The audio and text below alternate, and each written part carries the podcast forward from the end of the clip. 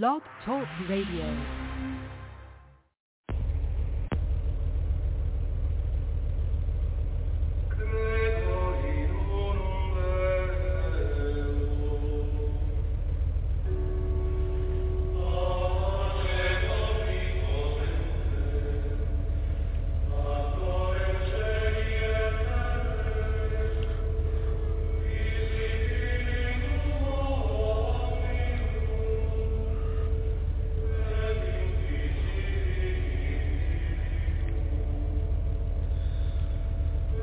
Welcome back to Zion's Redemption Radio Network.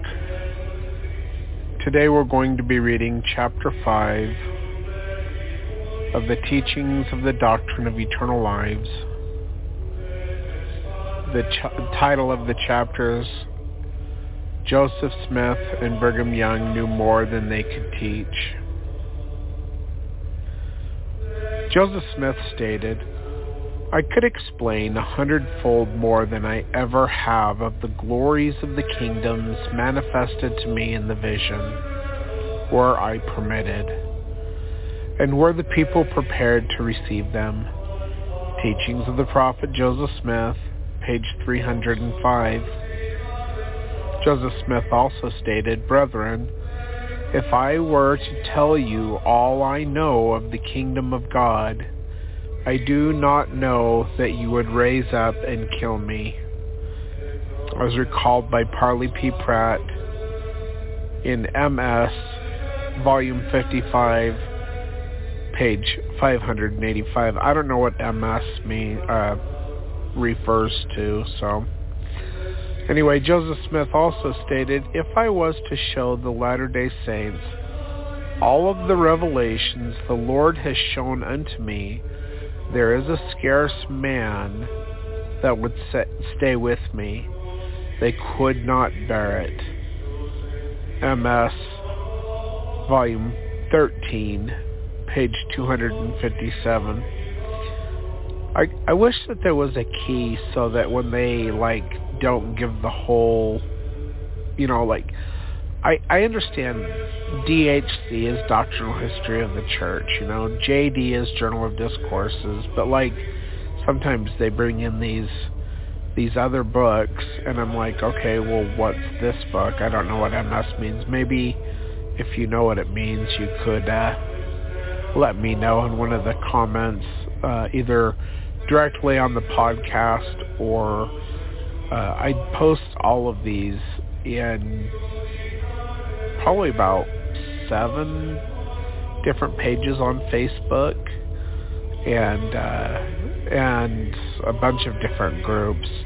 Anyway, Joseph Smith also stated the design of the great God in sending us into this world and organ- organizing us to prepare for the eternal worlds, I shall keep in my own bosom at present.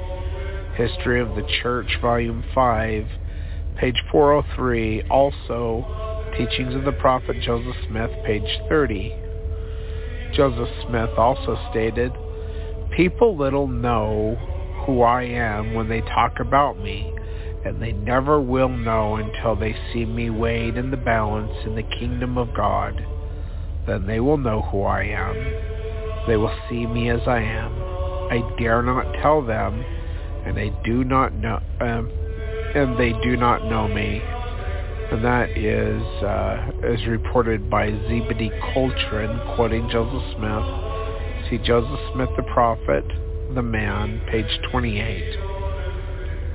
Joseph Smith also said, Brother Brigham, if I was to reveal to this people what the Lord has revealed to me, there is not a man or a woman that would stay with me. Brigham Young quoting Journal uh, Joseph Smith, Journal of Discourses, Volume 9, page 294. Joseph also stated, if I were to reveal the things that God has revealed to me, if I were to reveal to this people the doctrines that I know are for their exaltation, these men would spill my blood.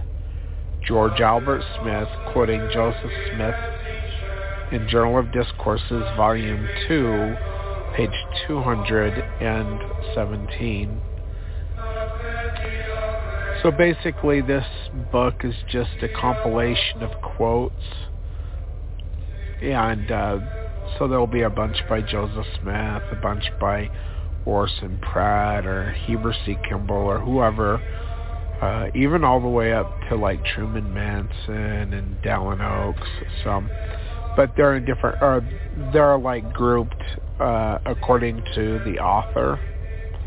So right now, all these quotes are from Joseph Smith.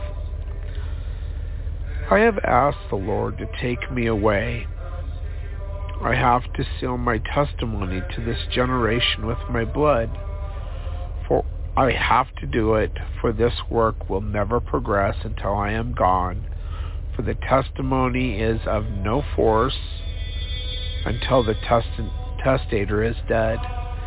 People little know who I am when they talk about me, and they never will know until they see me weighed in the balance in the kingdom of God then they will know who I am and see me as I am. I dare not tell them, and they do not know me. Joseph Smith is quoted by Mary Elizabeth Rollins Lightner, plural wife of the prophet, BYU, 1905. I, I never really thought of the testimony is not enforced until the death of the prophet. I wonder if that means that the Spirit will not testify of the testator, because Joseph Smith was a testator, until he's dead maybe it would testify of the work that he was doing. I don't know. It's an interesting uh, statement, which I don't fully understand. Anyway, continuing on. Many men will, or said he, will say, I never forsake you. I will never forsake you, and I will stand by you at all times. But the moment you teach them some of the mysteries of the kingdom of God, that are retained in the heavens and are prepared for them, they will be the first to stone you and put you to death. It was the same principle that crucified the Lord Jesus Christ and will cause the people to kill the prophets in this generation. Would to God, brethren, I could tell you who I am. Would to God I could tell you what I know, but you would call it blasphemy. And there are men upon this stand who would want to take my life. Teachings of the Prophet, or well, that's Joseph Smith Jr. is quoted by Heber C. Kimball in Heber C. Kimball's book, The Life of Heber C. Kimball by Orson F. Whitney, page 322 and 323. Joseph Smith also said, There but there has been a great difficulty in getting anything into the heads of this generation. It has been like splitting hemlock knots, which is a very hard wood, and the knot in the wood is even harder than the wood, with a corn dodger for a wedge, so basically a piece of cornbread for a wedge, and a pumpkin for a beetle or basically a beetle's a hammer. Even the saints are slow to understand. I have tried for a number of years to get the minds of the saints prepared to receive the things of God. But we frequently see some of them, after suffering all they have for the work of God, will fly to pieces like glass as soon as anything comes that is contrary to their traditions. They cannot stand the fire at all. How many will be able to abide a celestial law and go through and receive their exaltation? I am, I am unable to say, but many are called and few are chosen. And quote the words of the prophet Joseph Smith by Andrew E. Hatt, page 319. That's a really good book, by the way.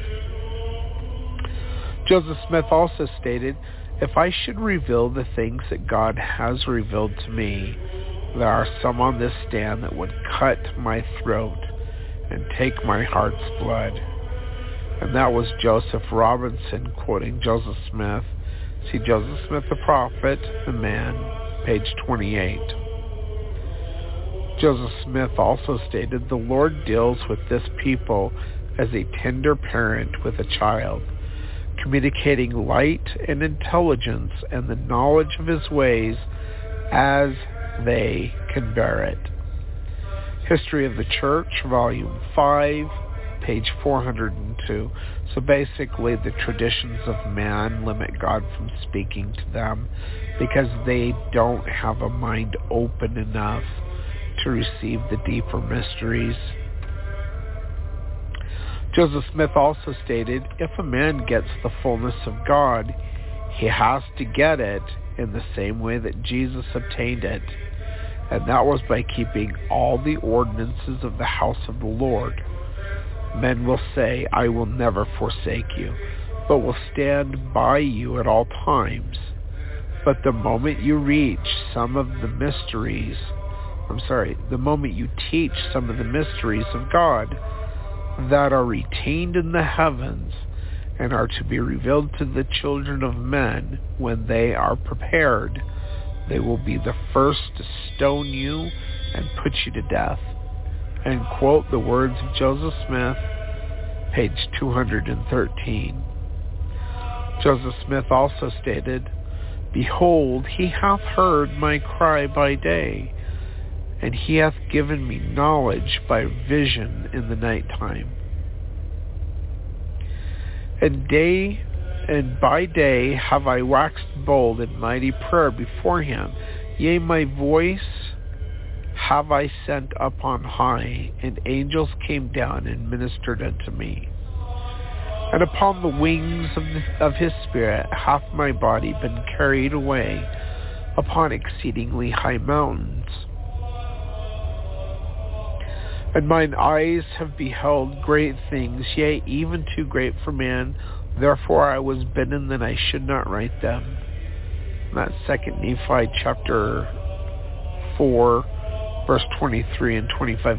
I think that they have jo- uh, the Book of Mormon under Joseph Smith's writings or things that he said because he was the translator. I don't know. So basically that was Nephi talking about these things. I think it's interesting that he was caught up on, um, on exceedingly high mountains. I had a dream a couple of months ago, and I wasn't caught up. It was a dream I fully recognize that. But it was a symbolic dream. basically, I was upon this plateau. And if you know what Horseshoe Canyon is in the in the Grand Canyon, it was kind of like that.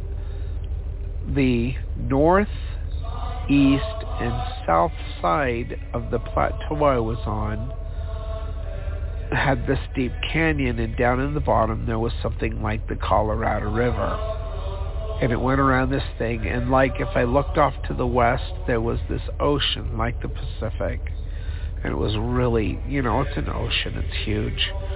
And I walked over there and I looked down and I'm a, I'm afraid of heights. I get really nervous on ladders. Uh, I get really nervous when I am climbing on top of my trailers which I sometimes have to do. I don't like it. I hate it. Um, it probably comes from falling out of trees when I lived in Okinawa, Japan, because I have specific memories of falling out of trees. Oh my gosh, it hurt so bad. I think I was 10 years old. But anyway, um, I was I was up on this high plateau and the river was way down there, but I went over and I looked at the water and that was way down there too, but like I could see through the water down to the bottom, which is really deep. And so like if you've ever had the experience where you are on a diving board, you look down and the water is still, and you can see the bottom of the pool. Now you're not probably not going to go all the way down to the bottom of the pool, but you can still see it. And it's like instead of being 12 feet high, you're looking down and it's an extra 10 feet or whatever it is. So you're like 22 feet up from the bottom. But there's water in the pool. But it kind of, it was like that. I was looking down. But this ocean was deep. And I, I got down on my belly and I climbed out um, looking over this ledge because I was terrified to be up there. And I was thinking, wow, maybe I could jump down there. Like, because the water just looks so refreshing and cool. And I looked down and I saw that the ocean was held back by this dam. And way down there, there was this farmhouse. So far down that if you take a marble and you hold it in your fingers and you stretch your arm out as as far as it'll go, that was like looking down at this farmhouse. And I was thinking, wow, I'm so high up. This is amazing and I climbed out a little bit more, and then I I saw that there was like that farmhouse was actually on a ledge. That like the whole farm was on this ledge, and if I looked all, all the way down, I got my head out there and I looked all the way down. There was cities that were the same thing. Like you hold a marble out, arm's length, whole cities down on the earth were about the size of a marble, and I was like thinking to myself, I am even higher up than I thought that I was. And then, um, so exceedingly high mountains, it just reminds me of that. But one of the things that kind of scares me, I've had my calling and election made sure. I have knelt under the hand of the Father and I have embraced the Savior. So I'm not worried about that. But in this dream, the ledge, this rock ledge that I was like out on, started to get cracks in it. And when I woke up, I was thinking about this dream and I was thinking that I'm going to fall. like and I can see it within myself like I'm so worn out by the ministry and worn about worn out because of my health and worn out because of whatever job I'm doing like for instance today it's 4:30 a.m. I started my shift at 1 p.m. today. I drove every chance I could get to make two loads. Now I'm in Wellington, Utah. I started near Ioka, Utah, which is west of Roosevelt. But I've been working all day long and I'm tired. And I'm actually laying in my bed, my twin-size bed in the back of my semi-truck in the sleeper right now. Hopefully you can't hear the engine. I've got the curtains pulled and everything, but I'm just tired. And as hard as I have been pushing with all that God has wanted me to do and not seeing a lot of fruit of all my efforts, it frustrates me. And I'm worn out and I'm, I'm thinking that the cracks in the ledge that I was looking over as I was so high above the earth are cracks that eventually might give way and let me fall. And that worries me a little bit but I'm not worried about my salvation because I know that God cannot lie. And when he sealed me up into himself, when the Father sealed me up personally unto himself, I know it counts for something. Anyway, so I've been driving all day and uh, I thought, well, you know what? I'm going to wind down now. Um, one of the things that really sucks about driving a truck like I'm doing is I have to push every minute of my day to do my job. And sometimes I get stuck. So I'm stuck at the unload facility.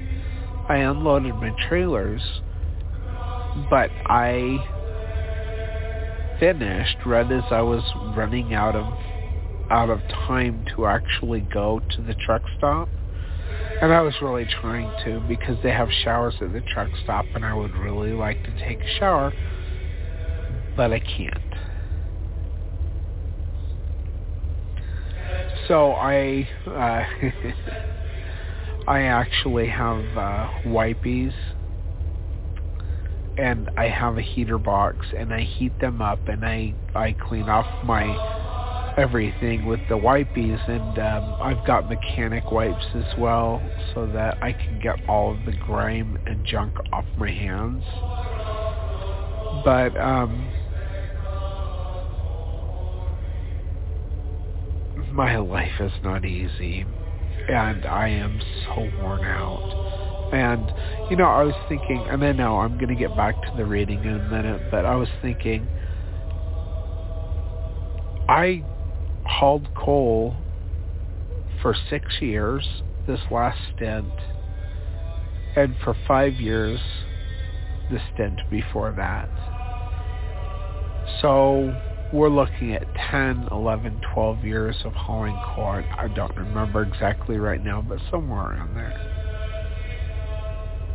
And one of the things I noticed is when you got a pile of coal, it generates its own heat and it will actually smolder and flame will burst out of the coal. And if you take the coal, the, the chunks of coal, and you separate it from that flame, they'll just go out and cool off.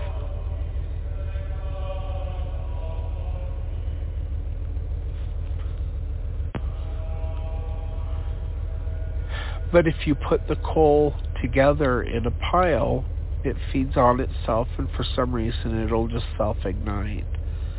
And I kind of look at church like that. That each each of us are individually pieces of coal.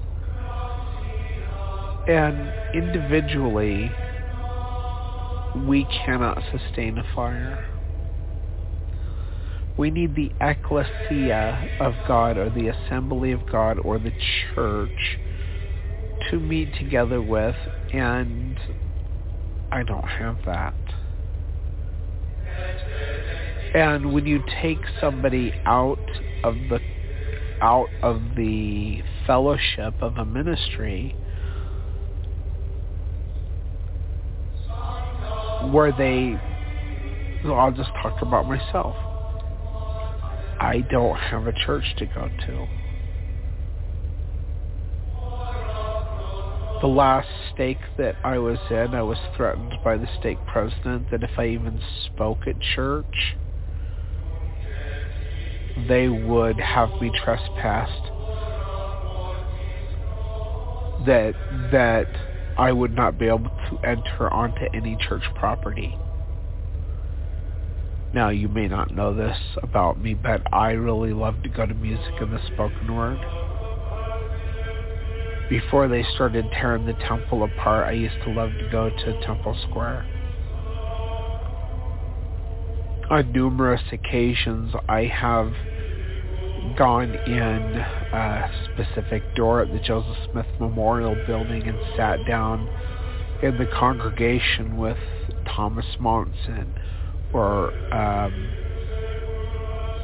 Gordon B. Hinckley, Dallin Oaks, Russell Ballard. I know where they go to church at. I know how to get in to those buildings because I was married to President Hinckley's niece and we used to go visit President Hinckley, well, not all the time, but every once in a while. And so when he threatened that he was going to have me trespassed against the church for simply speaking, I, in fact, here's the thing that really upset me about the thing. I never spoke more about uh, a topic like if I was in gospel doctrine, like if they were talking about whatever book, you know, I would stick to the topic. I wasn't going off on tangents or anything. I never talked about the Adam God doctrine or any of the deeper stuff. But I was a gospel doctrine teacher for a long time, and I have studied the scriptures so in depth that I have a lot of insight without getting into some crazy Mormon theology that that I love by the way. I love Mormon theology. But I I didn't there was no nothing to warrant him acting that way towards me. Especially when the state and they have a file that goes from wherever my records are I like it follows me and uh, in the file the stake president when I lived in Spanish Fork, which is the place I lived before I moved to the Castle Dale Stake. The stake president received communication from Thomas Monson where he told him to leave me alone even though I had been excommunicated for apostasy because I wouldn't sustain Thomas Monson, they told me that I could, uh, that according to President Monson at the time, I was allowed to participate at church.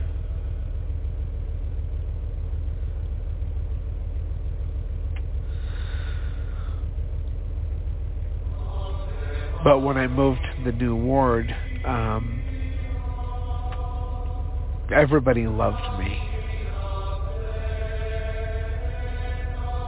And then one day the state president uh, sends the bishop a communication and, and I was told by the bishop that the state president decided that I should not speak in church.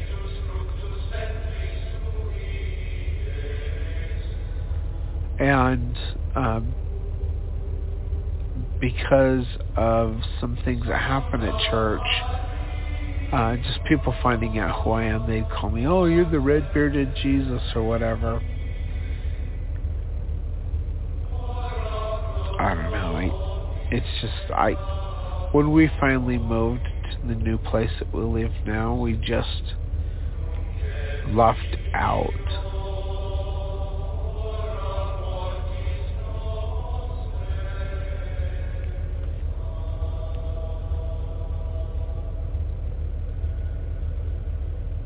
we didn't go back to church.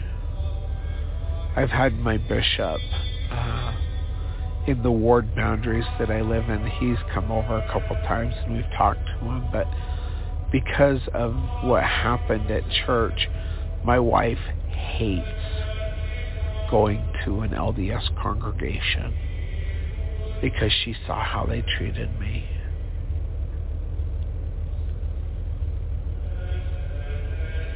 So we we go to a, a Pentecostal church from time to time. Sometimes we go to a Seventh Day Adventist church. But I'm not with like-minded people. And when you take the coal away from the gathering of coal or the ecclesia or the the church, eventually that coal is going to lose its light. And after a while, it's not going to be worth anything at all.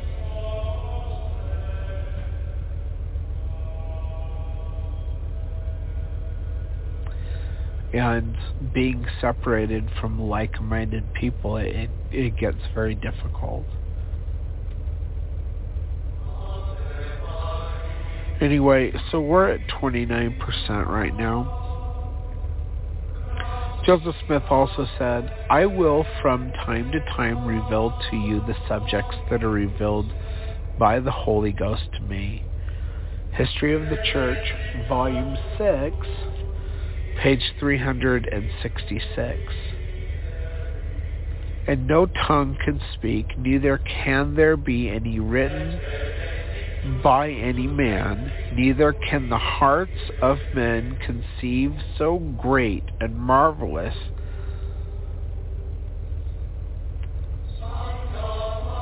Things as we saw and heard Jesus speaking, and no one can conceive of the joy which filled our souls at the time he heard us pray for us unto the Father. 3 Nephi chapter 17 verse 7.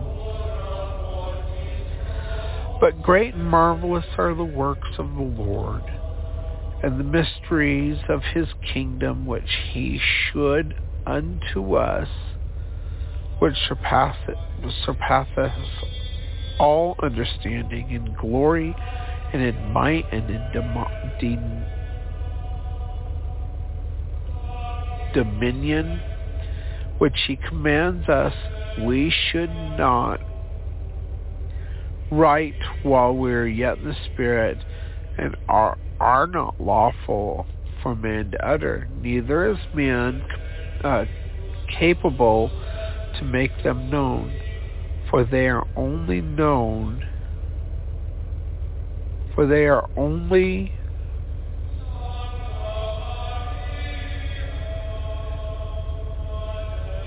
to be seen and understood by the power and spirit of God which God bestows on those who love him in purity and themselves before him. Sorry, I'm like having a hard time staying awake. I'm going to find a place to to call it quits for tonight. But to whom he grants the privilege of seeing and knowing for themselves that through the power and manifestation of the Spirit, while in the flesh, they may be able to bear his presence in the glory or in the world of glory. Sorry, I'm really tired. That's Doctrine and Covenants, section 76, verses 111 through 114. All right, I'm going to have to call it quits right now, but I'll be right back as far as you're concerned. But um, I am really tired so I'm going to take a nap now. I should be up in like nine hours, but then I have to hurry up and go to work. So, all right. Thank you for listening, everyone. Take care.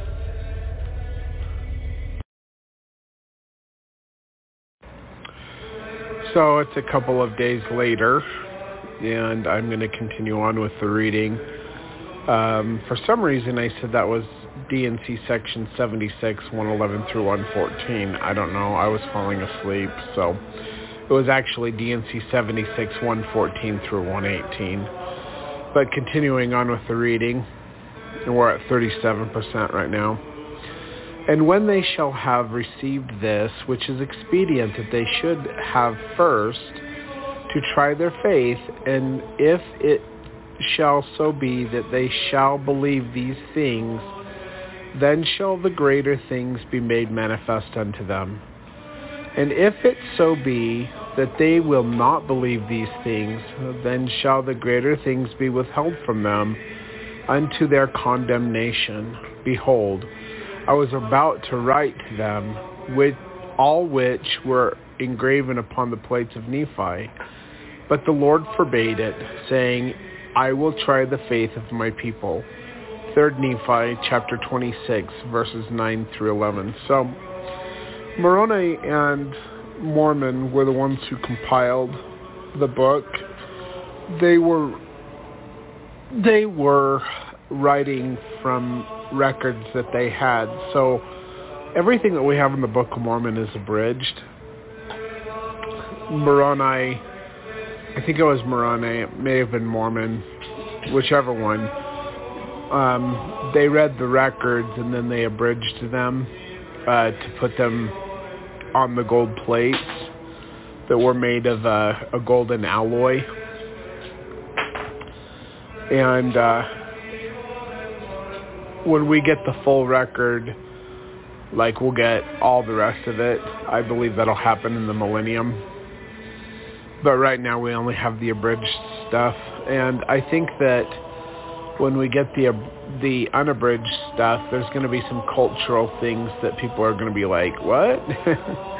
Because they had a different culture than ours, and there's going to be things in them that are not like our culture. Um, and the only reason I say that is because I have the book of Lehi, and it is unabridged.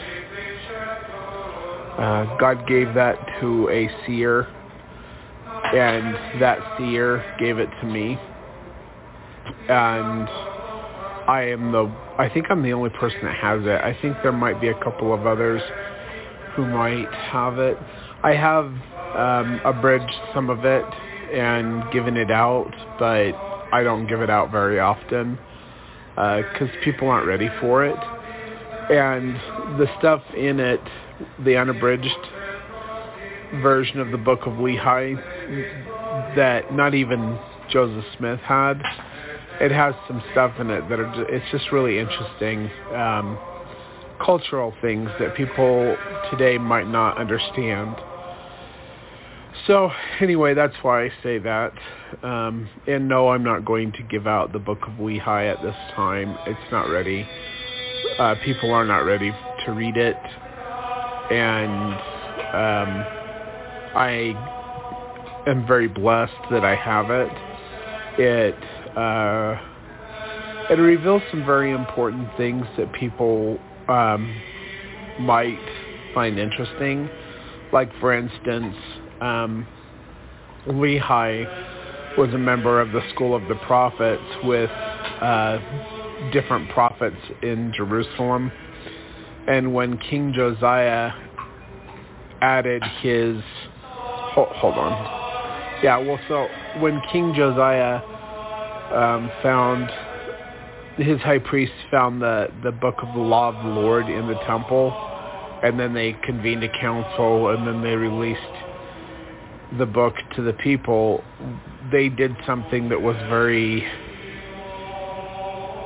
harmful to the Jewish people. And what they did was they added many things and they took many things away from the book of the law of the Lord. Many things which are now in Torah were not originally in Torah when they were received by Moses. And King David didn't have them and all of the people before King Josiah didn't have them because they're not from God. But a lot of people believe that that they are from God, and there's just there's things that are in there that aren't they're not they're just not right.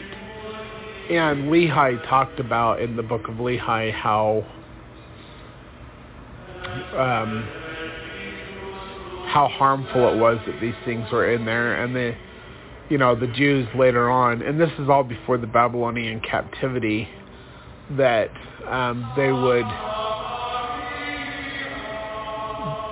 have all of these things that were written um, by King Josiah and his council that were not part of God's Torah, but that they would think that they were because they trusted in the arm of flesh and they trusted in the writings of King Josiah. And King Josiah is considered by the Jews one of the greatest kings because he did this. But he did things that he should not have done. So, anyway, continuing on with this reading, we're at 40% now. God shall give unto you knowledge by his Holy Spirit, yea, by the unspeakable gift of the Holy Ghost that has not been revealed since the world was until now, which our forefathers have awaited with ancient, our anxious expectation to be revealed in the last times, which their minds were pointed to by the angels as held in reserve for the fullness of their glory. A time to come in which nothing shall be withheld. Whether there be one God or many gods, they shall be made manifest. And that's from Doctrine and Covenants, section 121, verses 26 through 28. Behold, ye are little children, and cannot bear all things now. Ye must grow in grace and in knowledge of truth. Doctrine and Covenants, section 60, verse 40. And I think the reason he says that we can't bear these things is partly because of our cultural ideas that would limit, like if we read them with our cultural understanding and tried to lace in presentism with the way that they lived and their culture, like I don't think people would think it was scripture. I think that people would say, oh, these guys were so much different than us. But the principles of the gospel are eternal. Um, but God in his wisdom has kept many things hidden from from us, even in this current time. Uh, continuing on, Behold, I have written upon these plates the very things which the brother of Jared saw, and there never were greater things made manifest than those which were made manifest unto the brother of Jared. Wherefore the Lord hath commanded me to write them, and I have written them, and he commanded me that I should seal them up, and he also hath commanded that I should seal up the interpretation thereof. Wherefore I have sealed up the interpreters according to the commandment of the Lord. For the Lord said unto me, They shall not go forth unto the Gentiles until the, day that I shall repent, or they shall repent of their iniquity. And what iniquity is, basically, is when God lays out a path for us to follow, and we leave the path that's what iniquity is. It's leaving the path that God has, has uh, set out for us to follow and become clean before the Lord. In that day they shall exercise faith in me, saith the Lord, even as the brother of Jared did, that they may become sanctified in me. Then will I manifest unto them the things which the brother of Jared saw, even to the unfolding unto them of all my revelations, saith Jesus Christ, the Son of God, the Father of heaven and earth, and all things that in them are. Ether chapter 4, verses 4 through 7. Continuing on, the people cannot bear the revelations that the Lord has for them. There were a great many revelations that the people could bear them, and that comes from Brigham Young quoting Joseph Smith in the Journal of Discourses, uh, Volume 18, page 242. Continuing on, we're at 51% if you're reading along. But I beg leave to say unto you, brethren, that ignorance, superstition, and bigotry placing itself where it ought not is oftentimes in the way of the prosperity of the church like the torrent of rain from the mountains that floods the most pure and crystal stream with mire and dirt and filthiness and obscures everything that was clear before, and all rushes along in one general de- deluge. But time weathers tide, and notwithstanding we are rolled in the mire of the flood. For the time being, the next surge, peradventure, as time rolls on may bring us to the fountain of the clear, as clear as crystal, and pure as snow, while the filthiness, flood, wood, and rubbish is left purged out by the way. History of the Church, Volume 3, pages 296 and 297. It is my meditation all the day and more than my meat and drink to know how I shall make the saints of God comprehend the visions that roll like an un- overflowing surge before my mind. Oh, how I would delight to bring to bring before you things which you never thought of, but poverty and the cares of the world prevent. But I am glad I have the privilege of communicating to you some things which, if grasped closely, will be a help to you when the clouds are gathering and the storms are ready to burst upon you like pearls are like peals of thunder. Lay hold of these things and not let not your knees tremble nor your hearts faint. And that's the words of Joseph Smith, page 196. So there was a it was talking about the interpreters before and how um, God had the interpreters sealed up, and that's basically the Urim and Thummim, and everybody's flipping out about seer stones now, right? But I don't believe that Joseph Smith used the seer stone. I believe that Joseph Smith used the interpreters to translate the book until he didn't need them anymore. So inter- the interpreters were like a, a crutch for the seer. And uh, certain seers don't need the Urim and Thummim, but certain seers do, and it helps them to practice and get better in the gift of being a seer until the point where they don't need to use the interpreters at all. Um, I never had have had to use the interpreters for one. Um, but the whole thing with the seer stone is, yes, seer stones are real. Um, there is a a whole book that you can read about the seer stones at ogdenkraut.com. Um, and I've had friends that have had to use seer stones, and they use them. But I believe that Joseph Smith was trying to demonstrate kind of how the Urim and Thummim worked without bringing the Urim and Thummim out. And he used a seer stone to try to like show people how these things worked. And from this one uh,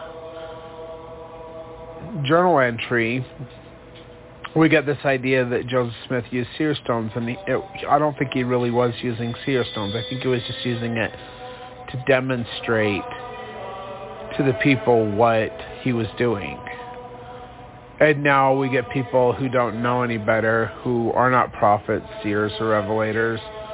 They are just uh, theologians who work by their own logic and try to figure it out and then academics and all these people that try to say, oh yeah, well this one journal entry showed that Joseph Smith was using the seer stone instead of the Urim and Thummim. And I don't think that's the case.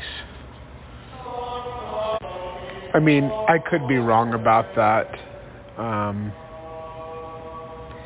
but I don't think he used the seer stone. I think that he did use a seer stone and he understood that these things were real things um, but that that belief in that ancient folk magic actually made it so that he could believe and not doubt when he received the real deal, which was the Urim and Thummim. So, and I kind of look at it um, like my life parallels that to a point. I was really into reading rune stones and tarot cards and crystals and all of that stuff before I met the missionaries for the Church of Jesus Christ of Latter-day Saints. And because of my own experience, I understood that there was something there, which later on I would realize was the false priesthood of Satan. But it helps me to understand that there was more to it. There was more to it that God could reveal. And maybe my mind was so open like a child to, to receiving things which probably I shouldn't have been dabbling with. But I kind of look at it like because I had an open mind to these things, God was able to reveal to me things which maybe somebody with that w- didn't have such an open mind, they wouldn't have been able to receive it. So anyway, continuing on, we're at 59% through the reading for today. I will also remark that I am sensible that no man can speak to a congregation of people upon any subject only according to the intelligence that, that is in the people. So basically saying, you know, when you're talking to certain people, like you could share more, but they wouldn't be able to receive it because of their intelligence or because maybe they can't accept certain things like we are just talking about like you know they don't have believing minds that they have basically damned themselves up because of their traditions and they wouldn't be able to receive the fullness of God's knowledge or glory or maybe even the culture of the day in which scripture was written. Continuing on, there are quite a number of this congregation who knew Joseph Smith the prophet, and he used to say in Nauvoo that when he came before the people, he felt as though he were enclosed in an iron case. His mind was closed by the influences that were thrown around him. He was curtailed in his wishes and desire to do good there was no room for him to expand. Hence he could not make use of the revelations of God as he would have done. There was no room in the hearts of the people to receive the glorious truths of the gospel that God revealed unto him. Journal of Discourses, Volume 10, page 233 and 234. Heber C. Kimball talking about Joseph Smith, quote, I have never, I never had the opportunity to give them the plan that God has revealed to me. And that comes from the personal writings of Joseph Smith, March 15th, 1839, pages 386 and 387.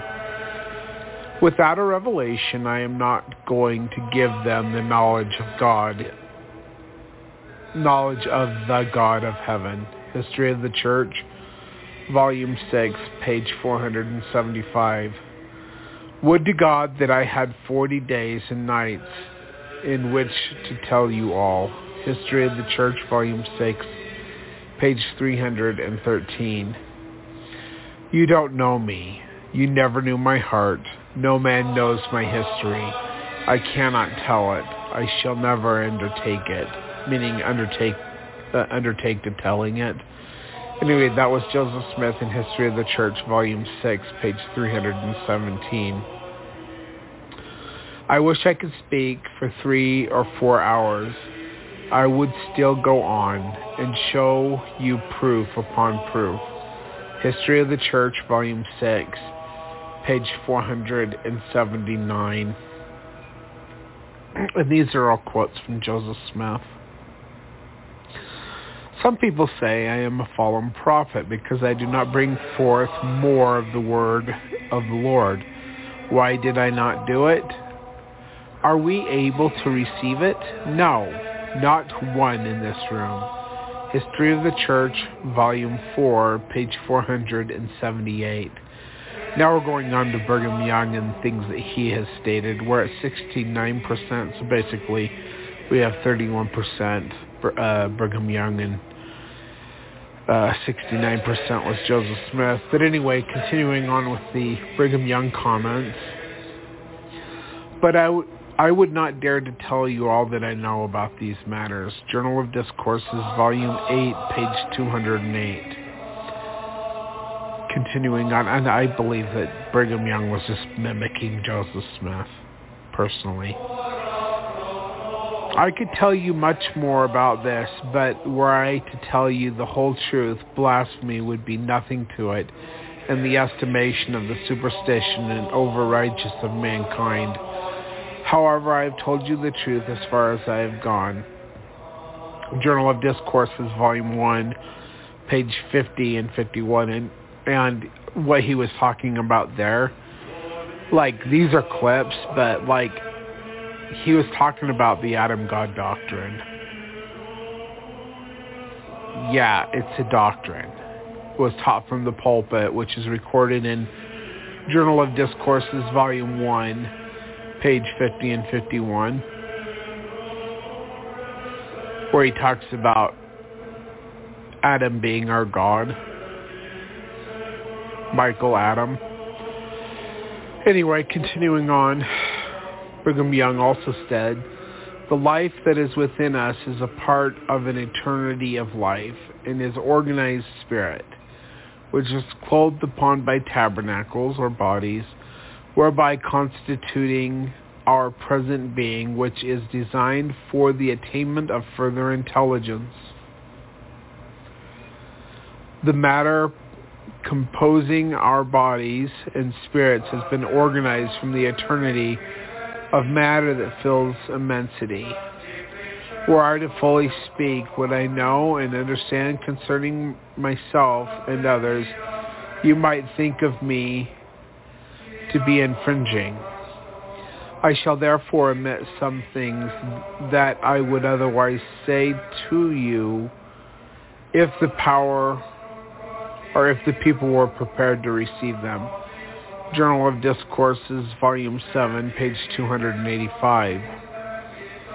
It is said to, the, to be eternal life, to know the only wise God and Jesus whom he has sent. I will tell you one thing, as Brother Hyde has said it. It would be an excellent path for us to go to work and find out ourselves for as sure as you find out yourselves, you will find out God, whether you are a saint or a sinner. A man cannot find out himself without going without the light of revelation. He has to turn around and seek to the Lord his God in order to find out himself. If you find out who Joseph Smith was, you will know as much about God as you need to at present. For if he said, I am a God to this people, he did not say that he was only the only wise God. Jesus was a God to the people when he was upon the earth, was so before he came to this earth and is yet Oh man, Brigham Young is hard to read sometimes. Just the way he talks, it's it's difficult. Uh, let me just say, and it's going to talk about this in a minute, but Moses was a god unto his people too. He was called an Elohim. Elohim in Hebrew means mighty ones. It it's not. It, it is. El is uh, a name of God, and the Him makes it plural but the Jews translate Elohim as mighty ones, and Moses was an Elohim. He was one of the mighty ones. But anyway, continuing. Moses was a god or an Elohim to the children of Israel, and in this manner you may go right back to Father Adam. Journal of Discourses, Volume 4, page 271. Continuing on, we're at 80%. I will now say to my brethren and sisters that while we were in, th- in winter quarters, the Lord gave to me a revelation just as much as he ever gave one to anybody. He opened my mind and showed me the organization of the kingdom of God in a family capacity. I talked it to my brethren. I would throw it out a few words here and a few words there to my first counselor, to my second counselor, and the twelve apostles, but with the exception of one or two of the twelve, it would not touch a man. They believed it they believed it would come. Oh yes, but it would be by and by. Says I, why not now? If I if I had been worth millions when we came into this valley and built what we now call the old fort, I would have given it if the people had been prepared to receive the kingdom of God according to the pattern given to Enoch. But I could not touch them. Journal of Discourses, Volume 18, page 244. Oh, that's interesting. I know that Enoch had a different kind of united order than Elijah did. Um, in that they lived a different kind of united order than the saints did after the death of Christ. Um, but the principles are the same. Like they take care of the poor. Um, they have everything in common, which is something that jo- Joseph Smith would try to teach the people, but Brigham Young wasn't getting it. Like one of the things I have a problem with Brigham Young was like his wealth he wasn't willing to give up his wealth to be in a united order. And in fact, Jesus said, you know, if, if the people want to be a Zion people, they must be equal in all things. And then in another place, Jesus says, it is not given for one man to own that which is above another, wherefore the whole world lieth in sin. But we see that Brigham Young was working on the second wing of his mansion when Joseph Smith was murdered. And that even after they got out into Salt Lake, he had like the Beehive House and the Lion House. He had mansions down in St. George. He had many buildings that were his. And when he died, his wealth was tied up so much with the church's wealth that it was hard for them to separate what actually belonged to Brigham and what belonged to the church. He wasn't a Zion prophet. And the people weren't Zion people either. You know, and I think he did the best that he could, but actually I think he could have done better. I mean, he had United Orders organized in different places, but he never was part of them. He never gave up his wealth. And as far as fruits go of being a true prophet, seer, and revelator, I think that that one is damning towards his claim. Of course, I don't believe he was a prophet, seer, or revelator. And I believe that everything that he tried to teach he got from Joseph Smith. Or that he twisted to try to make himself understand what Joseph Smith was trying to teach. But I don't believe that Brigham Young actually ever received anything of his own accord. Uh, he may have. I mean, God is no respecter of persons, and we can all receive revelation, but I don't believe he was the Lord's anointed mostly because Jesus said he would reject the church if they didn't do what what you know building the temple in Nauvoo, which they didn't do. Anyway, continuing on, you need exhorta- or exhorting rather than teaching. You have been taught doctrine in abundance, and I have sometimes thought it a pity the Lord has revealed quite as much as he has and I can say truly, and I can truly say that I believe if I am guilty in any one point in my walk before this people, it isn't telling them the things that they are not worthy of, that I have given unto them things that they could not receive. For this reason I deemed it mainly needful to stir up your pure minds by way of remembrance. Journal of Discourses, Volume 7, page 238. Continuing on with Brigham's quotes, there are other revelations besides this, meaning the one on war, not yet published to the world.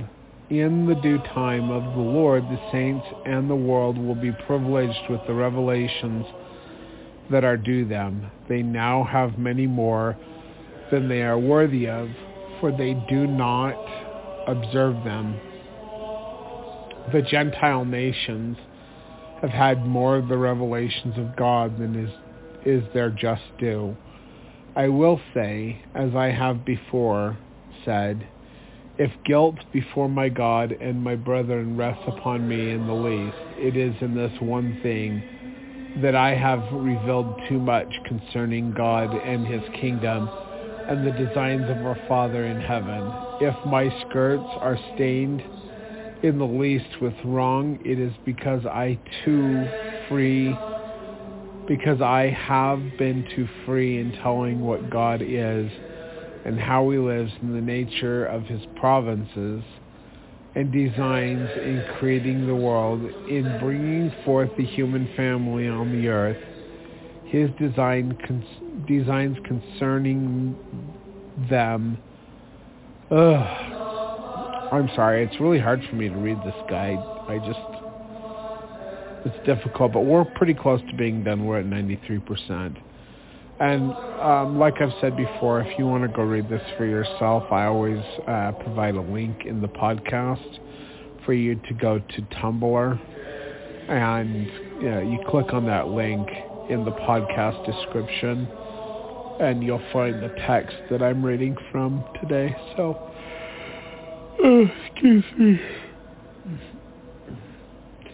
If I had, like Paul said, but if any man be ignorant, let him be ignorant. Perhaps it would have been better for the people when a truth is presented to an intelligent person, he ought to grasp it and receive it in his faith. There are revelations, wisdom, knowledge, and understanding yet to be proclaimed, and whether they will please the world or not is immater- immaterial to me. And he, that's Brigham Young, as recorded by the Deseret News, June 27th, 1860, and it's also in the Journal of Discourses, Volume 8, page 58 and 59. Continuing on with the, I think the last quote. Yep, this is the last quote. Let me just get back to the top. Okay, so this is the last quote by Brigham Young and the last quote for this reading for today. How much unbelief exists in the mind of the Latter-day Saints in regard to one particular doctrine which I revealed to them and to which God revealed to me, namely that Adam is our Father and God. I told the people that if they would not believe the revelations that God had given, he would suffer the devil to give revelations that they, priests, and people would follow after. I have seen this, or have I seen this fulfilled? I have. I told the people that as true as God lived, if they would not have truth, they would they would have error sent into them, and they would believe it. What is the mystery of it? And that comes from Deseret Weekly News volume 22, pages 308 and 309, which was given June 18th, 1873, so about three or four years before Brigham Young died of old age. And then um, I, I guess I got to say a little bit something about this because the people wouldn't accept the Adam God doctrine that was taught to them Brigham, Brigham Young received it from Joseph Smith. Joseph Smith kind of talks about it um, in different places, but then Brigham Young really brings it to light because of what he received by by Joseph Smith, I believe, and the people couldn't accept it because of their traditions. Shortly after the death of Brigham Young, during the administration of John Taylor, people began to believe that, that Jesus Christ and Jehovah were the same person, even though there's a couple of places in Scripture that completely contradict this idea. For one, Ether chapter 3, Ether talking about um, how Jesus says, I've never showed myself unto anyone before this point, and this is my spirit being. Well, that was after the flood that that happened during the time of the Tower of Babel. But Jehovah had appeared many times to the people after the flood and before the flood with a body, which was different than Jesus Christ's spirit body. It was a physical body that they saw. That that Abraham sat down with Jehovah and ate food with him, which a spirit cannot do. But in Moses chapter 1 verse 6, um, Jehovah is talking to Moses and saying that Moses, you're in the very similitude of mine only begotten son.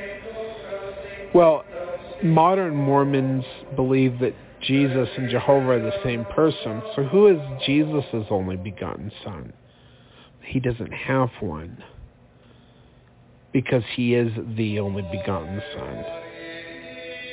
But if you understand multiple mortal probations, the the uh, the um, progression of the gods and the Adam God doctrine, then everything is laid out for you and things begin to fall into place. But see, those things were attacked by Satan within the church and the church gave them up because they couldn't handle the truth. And so now in the modern church you get Jesus being the only begotten and that he is Jehovah at the same time. But like I said in Moses chapter 1 verse 6, Jehovah tells Moses that, that Moses, you're in the similitude of mine only begotten son. Now, who is the only begotten son of Jehovah when you understand correctly the Adam God doctrine? The only begotten son of Jehovah was Michael. And Michael was a redeemer on an older earth. And when Michael finished his mission as being a redeemer, he moved to the position of being a father. And he took upon himself the name of Adam to fulfill his role of, of being the father, which Jesus Christ will also do. But that Jesus Christ is the only begotten son of Michael.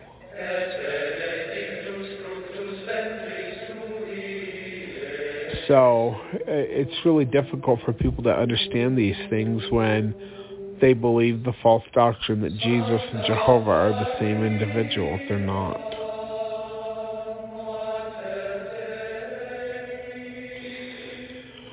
So anyway, I know that's a lot to deal with. Um, when we come back for the next episode, we'll be in chapter 6 of uh, the teachings of the doctrine of eternal lives. And that chapter 6 is called On the Potter's Wheel. So thank you for listening. Take care, everyone. God bless. And goodbye.